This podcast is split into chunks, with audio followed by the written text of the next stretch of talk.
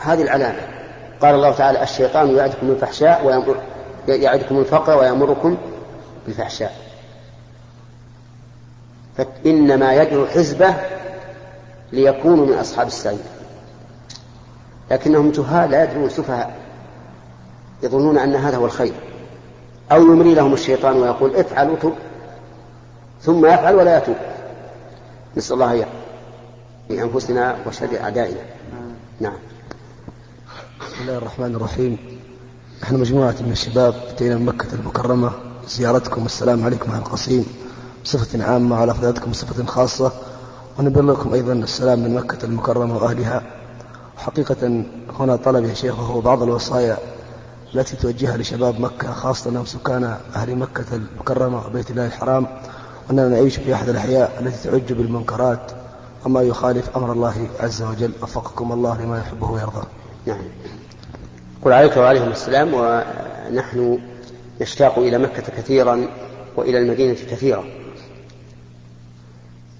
والواجب على جميع عباد الله عز وجل أن يكونوا عبادا لله حقيقة يمتثل أمره ويجتنب نهيه ولا سيما في مكة التي قال الله تعالى فيها ومن يرد فيه بإلحاد بظلم نذقه من عذاب أليم فالمعاصي في مكة أعظم جرما وأكبر إثما. وإن كانت الم... لا... لا تتضاعف في الكمية لكنها تتضاعف في الكيفية. وإني أحذر هؤلاء الذين أشرت إليهم إن كانوا موجودين من مغبة سوء أعمالهم. ويجب عليكم أن تناصحوهم أولا. فإن قاموا بالواجب فهذا المطلوب وإن لم يقوموا بالواجب فهناك جهات أخرى. ارفعوا الأمر إليهم. لأن الله يقول واتقوا فتنة لا تصيبن الذين ظلموا منكم خاصة.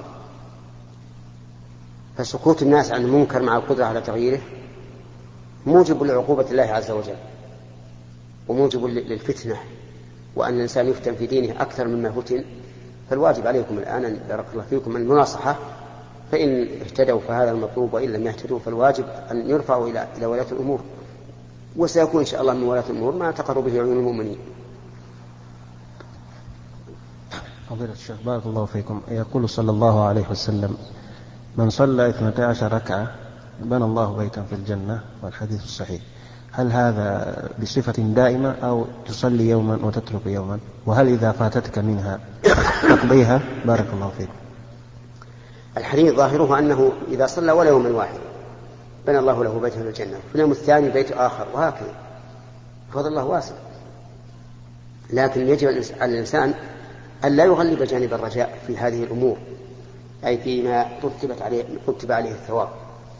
بل ينظر إلى إلى إلى الثواب في هذه الأعمال وإلى العقاب في أعمال أخرى.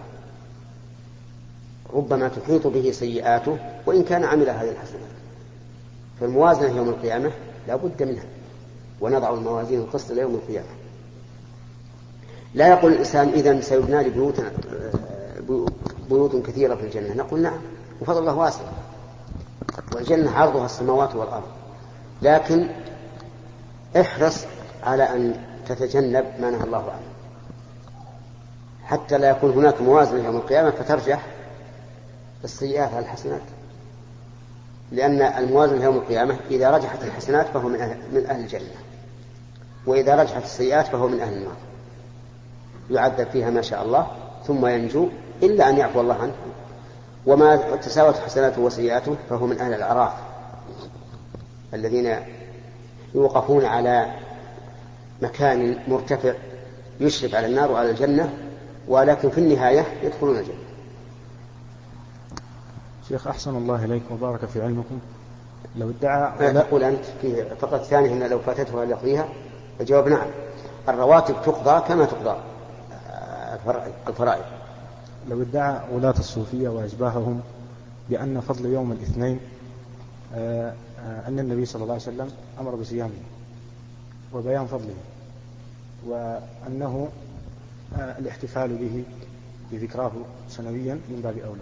فماذا نرد عليه؟ أقول إذا كانوا يريدون أن يحتفلوا بيوم الاثنين فالواجب أسبوعيا. كل عام يعني. ليش؟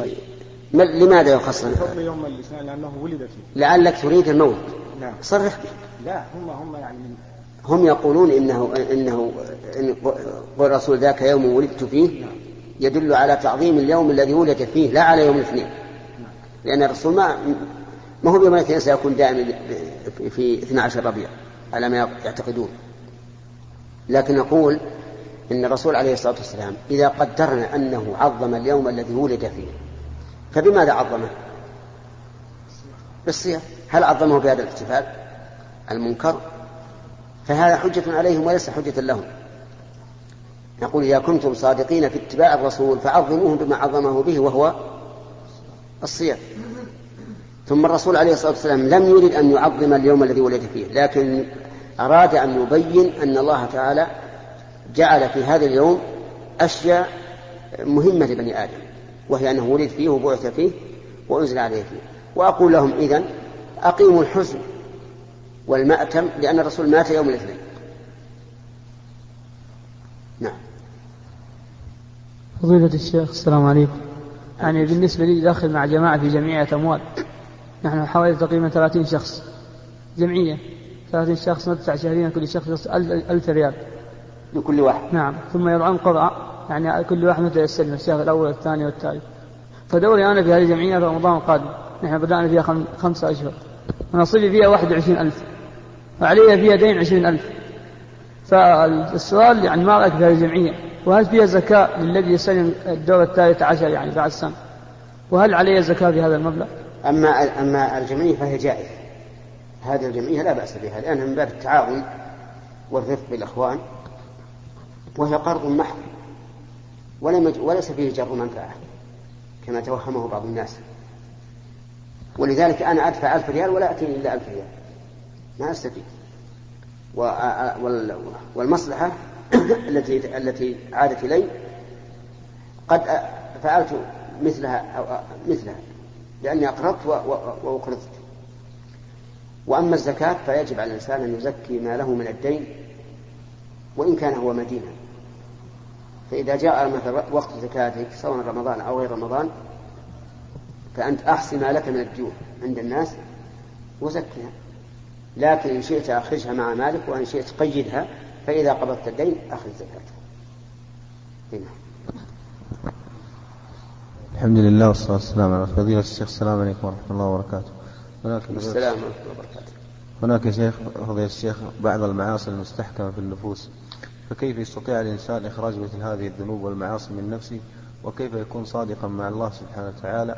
وكيف يعني يكون صادقا في طلب العلم والتوجه إلى الله عز وجل وأدعو الله عز وجل لنا أن يوفقنا للطاعة وللعلم. لا شك أن هذا سؤال يرد على النفوس لكنه يرد من نفوس عندها شيء من القنوط.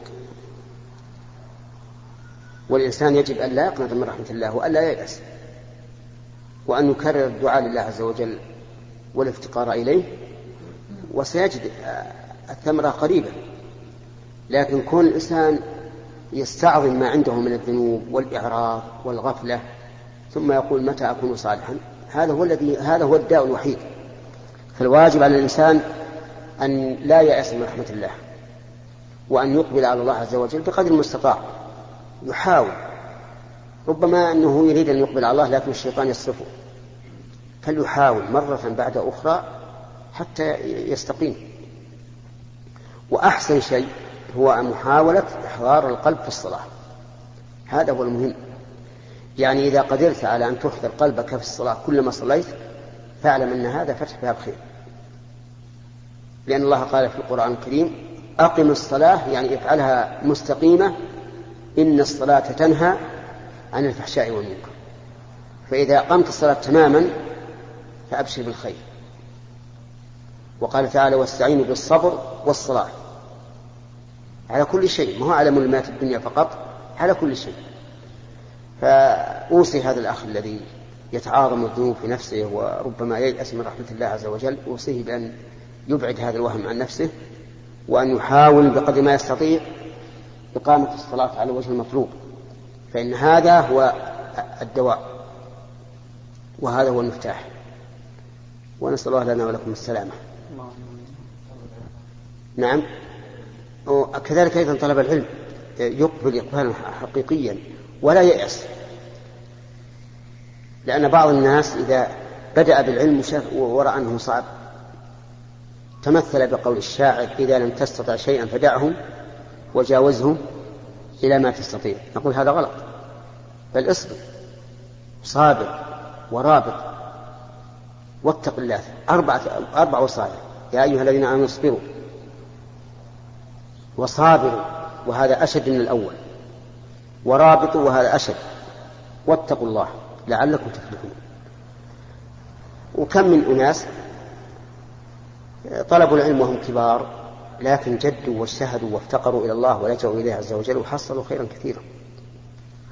ذكر لي بعض الإخوة وأنا ما رأيت أن ابن حزم رحمه الله وهو من, من العلماء المشهورين الكبار دخل يوما المسجد. فجلس. فقال له بعض الحاضرين في المسجد قم قم صل ركعتين. فقام وصلى ركعتين. ثم دخل مرة بعد العصر. فقام يصلي. فقال بعض الحاضرين لا تصلي هذا وقت نهي. فقال سبحان الله ما هذا الجهل؟ إن قمت أصلي قالوا لا تصلي وإن جلست قالوا صل. معنى ذلك أنه ليس عندي علم ثم بدأ يطلب العلم حتى حصل. مع أن القول الراجح أن الإنسان إذا دخل المسجد في أي وقت فإنه لا يجلس حتى يصلي ركعتين. لأن هذا السبب والنوافل التي لها سبب ليس عنها وقت نهي. نعم. بسم الله الرحمن الرحيم. فضيلة الشيخ رجل عنده وسواس في الصلاة. أحيانا يقرأ الفاتحة الشيطان يقول ما قرأت. يكرر الفاتحة. تكرير الفاتحة فيها شيء؟ تكرارها أي نعم. آه تكرار الفاتحة مكروه. لا سيما إذا كان الحامل عليه الوساوس والشك. وإذا قال الشيطان إنك لم تقرأ فليقل كذبت. لكن لا يقول بلسانه يقول بنفسه وليستمر فإنه قد قرأ. وكما أن الشيطان يأتي يقول ما قرأت الفاتحة أو ما كبرت أو ما نويت كذلك يأتي الإنسان ويقول أحدثت. ويوسوس له أنه أحدث. وقد قال النبي عليه الصلاة والسلام لا ينصرف حتى يسمع صوتا أو يجد ريحا. نعم. فضيلة الشيخ سئلت نعم. سئلت في إحدى المحاضرات عن شخص ترك صوم رمضان لمدة ثلاث سنوات عمدا فأجبته بناء على القاعدة أنه من ترك واجبا مؤقتا متعمدا لا قضاء عليه. نعم. وفي نفس الوقت سئلت عن شخص ترك الصيام لمدة ستة أيام متعمدا فأجبته بأنه لا بد أن يقضي فما نعم. وجه التفريق بينهم لا أظن هذا يقع. لا يعني أنا سمعت في جريدة فتاوى رمضانية لا. هذا بارك الله فيك لعله أفطر عمدا والآخر الثاني أفطر عمدا يعني معناه شرع في الصوم ثم أفطر في أثناء النهار. هذا يجب عليه أن يقضي لأنه لما تلبس بالصوم وجب عليه بتلبسه به فوجب عليه قضاءه أما الأول الذي لم يصم أصلا فهذا هو الذي نقول لو قضى لم لم ينفعه. هنا. فضيلة الشيخ ما حكم التنفل بين المغرب والعشاء؟ وهل ينبغي المواظبة أو الترك أحيانا؟ وهل ينكر على من واظب على التنفل بين المغرب والعشاء؟ أو هذا يعتبر من التنطع والتشدد في الدين؟ جزاكم الله خيرا. لا ينكر على من جعل يتطوع بين المغرب والعشاء إلى العشاء. لا ينكر عليه. لأن تحديد النبي صلى الله عليه وعلى آله وسلم لأوقات النهي يدل على أن ما عداها كله وقت صلاة.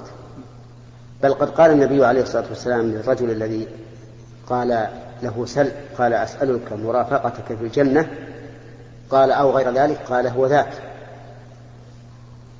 قال أعني على نفسك بكثرة السجود أي بكثرة الصلاة. فعليك بالصلاة فإنها خير موضوع. لو تبقى تصلي من غروب الشمس إلى طلوع الفجر فأنت على خير. لكن لا تجهد نفسك. يعني لا تجعل هذا لزاما عليك. كما فعل عبد الله بن عمرو بن العاص أنه يقوم الليل ويصوم النهار. فنهاه نهاه النبي عليه الصلاة والسلام عن ذلك. جزاكم الله. نعم. خذ ال خذ ال حق التسجيل.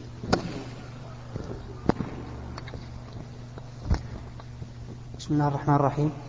فضيلة الشيخ أنا ما عندي سؤال ولكن أبي نصيحة إن شاء الله بأمور الدين ككل يعني نعم. جزاكم الله خير أحسن الله عليكم. أنت أنت عندك نصيحة؟ ها تطلب مني نصيحة. أتقدم نصيحتان الآن في هذا المجلس. نسأل الله لنا ولكم التوفيق. من من طلب النجاة بالصدق وفق لها. بسم الله الحمد لله والصلاة والسلام على رسول الله. فضيلة الشيخ أحسن الله عليكم. أرجو توضيحا لتقسيم الليل النصف والثلث من أين يبدأ الليل؟ إيش؟ ومتى ينتهي تقسيم لليل الثلث الليل. والنصف والثلث. نعم. من أين يبدأ وإلى أين ينتهي؟ يبدأ من طلوع من غروب الشمس إلى طلوع الفجر. نعم. تقسيم الليل يبدأ من طلوع الشمس من غروب الشمس إلى طلوع الفجر. أين؟ نعم. فضيلة الشيخ حفظك الله آه، العلم طريقة العلم هل يبدأ مثلا بعلم التفسير؟ أو علم العقيدة أو علم التوحيد أو علم العلوم الأخرى. لا شك أن أشرف الكلام كلام الله عز وجل وأحق بالعناية كلام الله وأنفع ما يكون كلام الله. ولهذا نقول ابدأ بالتفسير قبل كل شيء. لكن هذا لا يعني أن لا تقرأ غيره لكن ركز أولا على علم التفسير. وأنت تعلم وإخواننا الحاضرون وغيرهم أيضا يعلمون أن القرآن مشتمل على كل شيء ففيه العقيدة. وفيه الفقه وفيه الآداب وفيه كل شيء. ونزلنا عليك الكتاب تبيانا لكل شيء وهدى ورحمة وبشرى للمسلمين. فعليك بالتفسير احرص عليه ما استطعت. وطريقة ذلك أن أن تفكر أنت أولا في معنى الآية. قبل أن تراجع الكتب. فإذا تقرر عندك شيء فارجع إلى الكتب. وذلك لأجل أن تمرن نفسك على معرفة معاني كتاب الله بنفسك. ثم إن الإنسان قد يفتح الله عليه من المعاني ما لا يجده في كتب التفسير خصوصا إذا ترعرع في العلم وبلغ مرتبة فيه فإنه قد يفتح له من خزائن هذا القرآن الكريم ما لم يجده في في غيره. وأضرب لك مثلا بتفسير الشيخ عبد الرحمن بن سعدي رحمه الله فإنه يستنبط من الآيات الكريمة أحيانا معاني لا لا تجدها في أي تفسير سابق. ثم بعد ذلك تأخذ بما صح عن رسول الله صلى الله عليه وسلم من الحديث في التوحيد والأخلاق والأعمال. إذا أول ما ينشأ الإنسان يحفظ كتاب الله حفظا عن ظهر قلب. ثم يبدأ بتفسيره. ثم يحفظ ما تيسر من السنة كعمدة الأحكام مثلا أو بلوغ المرام. أو ما أشبه ذلك. ثم يطالع كتب العلماء التي كتبوها في في الشريعة الإسلامية. طرق تثبيت المعلومة مثلا. ها؟ الطرق اللي تثبت مثلا العلم. طرق تثبيت العلم كثيرة. منها التعاهد. أن الإنسان يتعاهد ولهذا قال النبي عليه الصلاة والسلام تعاهدوا القرآن هو الذي نفسي بيده له أشد تبلة من الإبل من الإبل في عقولها التعاهد يعني التكرار سواء كرر ال- ال- اللفظ أو كرر معناه بأن يكون له مباحث مع إخوانه ومناقشات ثانيا العمل بالعلم. فإن العمل بالعلم يثبته ويزيده. قال الله تعالى والذين اهتدوا زادهم هدى وآتاهم تقواهم ثالثا الدعوة إلى الله تعالى بما حصلت من العلم. فإن هذا أيضا يثبت العلم ويزيده. فالمهم أن لها له طرق كثيرة من هذه الثلاثة التي سمعت. طيب في كتب يا شيخ التفسير أفضل كتب التفسير؟ على كل حال ال- الكتب التفسير أمامك. ولكن أحسن ما يكون المبتدئ مثل التفسير من كثير أو البغوي أو الشيخ عبد الرحمن بن سعدي. هنا والحقيقة أن تدرجنا مع الأخ أخذ أكثر من سؤال. لكن سبحان الله. نعم. نعم. شيخنا حفظك الله.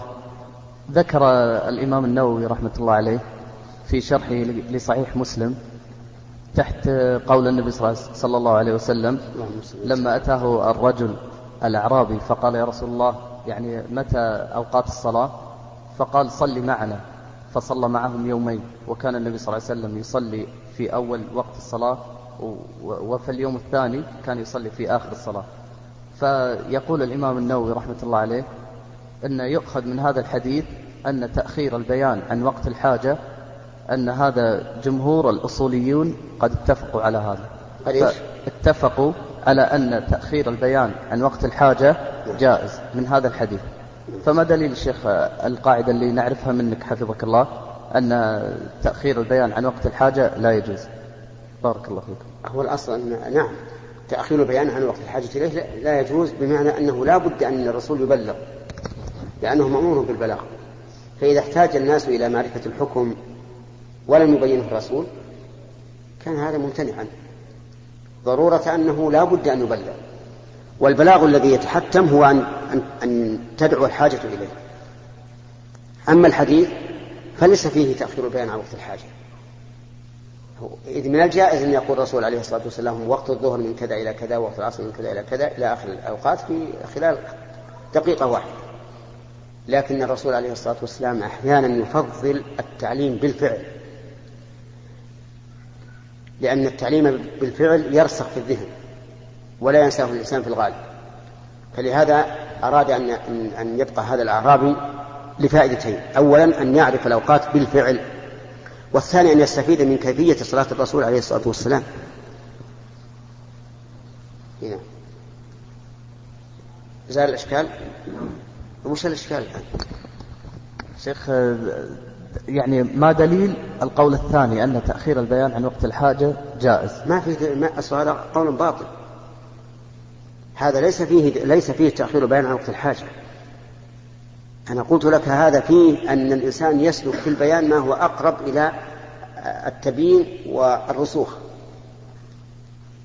الشيخ يذكر أن جمهور الأصوليين على هذا كيف نعم. أخذوا جمهور الأصوليين؟ من قوله تعالى يا أيها الرسول بلغ ما أنزل إليك من ربك. وإذا احتاج الناس إلى إلى معرفة الحكم صار البلاغ واجبا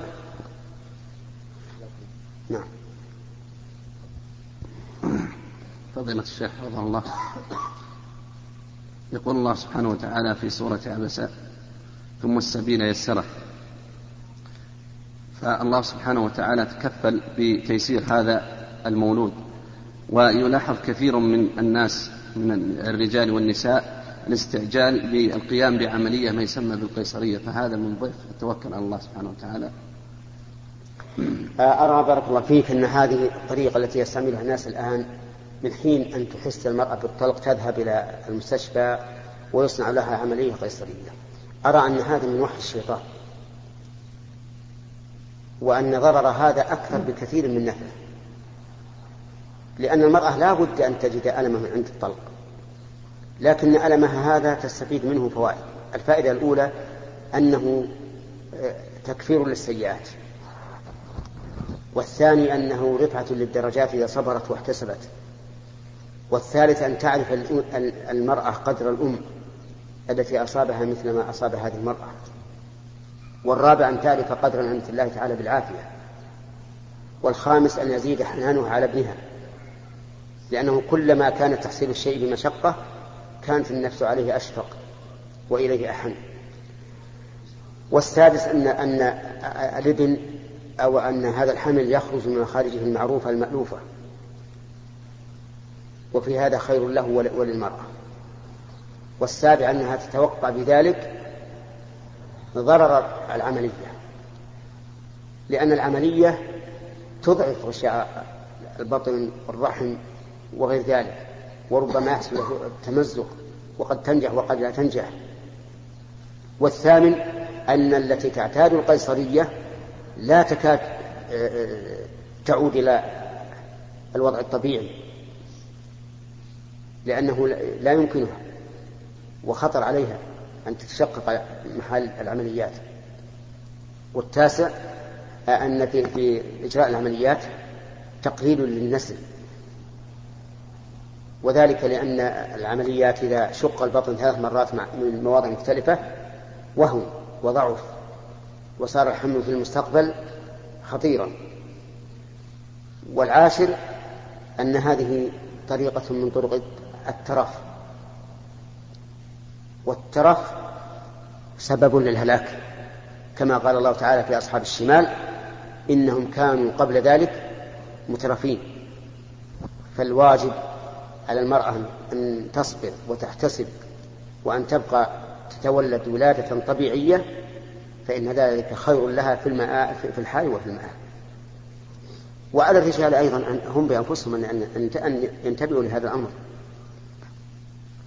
وما يدرينا فلعل أعداءنا هم الذين سهلوا علينا هذه العمليات من أجل أن تفوتنا هذه المصالح ونقع في هذه الخسائر. نعم. نعم. أي نعم. إيش؟ أي. الترف لأن فيه توقي ألم, ألم الإجهاض الطبيعي. وهذا نوع من الترف. والترف إذا لم يكن معينا على طاعة الله فهو إما مذموم أو على الأقل مباح. نعم. السؤال قرأت في أحد كتب الحديث فقال قرأت في أحد كتب الحديث فقال باب ما جاء في الوضوء باب ما جاء في الوضوء بالقي. فهل الوضوء هنا للوجوب؟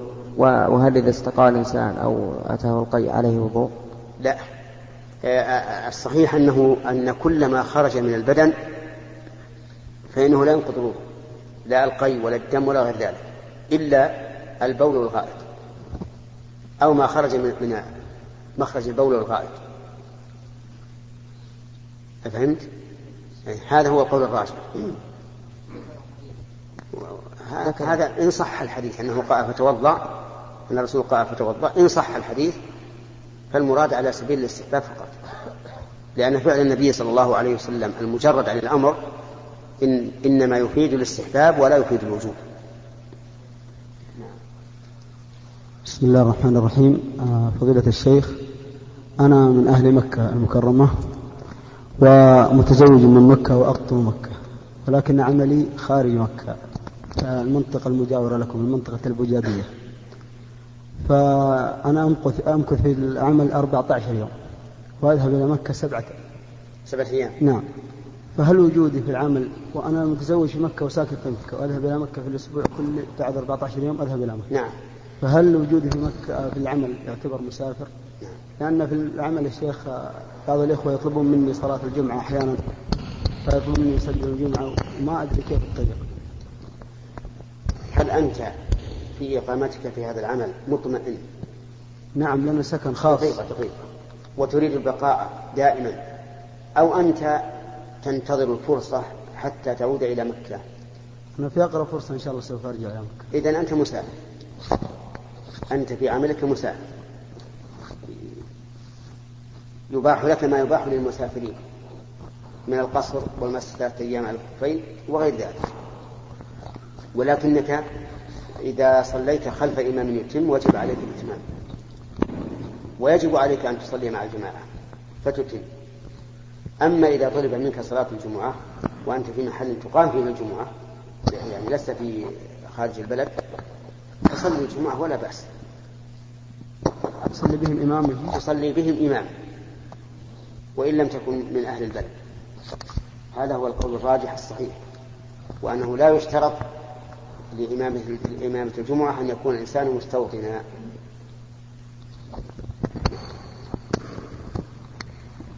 السلام عليكم ورحمة الله. السلام ورحمة الله. رجل عنده يعني محل تجاري ولكن مجره حلاق يعني. تقريبا نعم. في عشر حلاقين يحلق يعني يحلقون اللحى. نعم. يعني هل إيجاره حلال أم حرام؟ آه أنت تعرف بارك الله فيك أن الحلاقين اليوم أكثر ما يحلقون اللحى. اللحى. نعم. وعلى هذا فلا يحل لك أن تؤجر دكانك للحلاقين لأن هذا من باب التعاون على الإثم والعدوان. وقد قال الله تعالى وتعاونوا على البر والتقوى ولا تعاونوا على الإثم والعدوان. أما لو جاءك حلاق يريد أن يستأجر منك الدكان وقال أنا ألتزم لك بأن لا أحرق أحدا حلق لحية فهذا لا بأس. فإن قدر أنه حلق بدون بدون إذنك فالإثم عليك. نعم. بارك الله فيك. نعم. الآن الأخ موسى وهو الذي يسجل اللقاء يشير إلى أنه انتهى الوقت. فالحمد لله رب العالمين وصلى الله وسلم على نبينا محمد وعلى آله وأصحابه أجمعين. وأعتذر الإخوة الذين لم يتيسر لهم أن يلقوا أسئلتهم ونعيدهم إن شاء الله في الأسبوع القادم.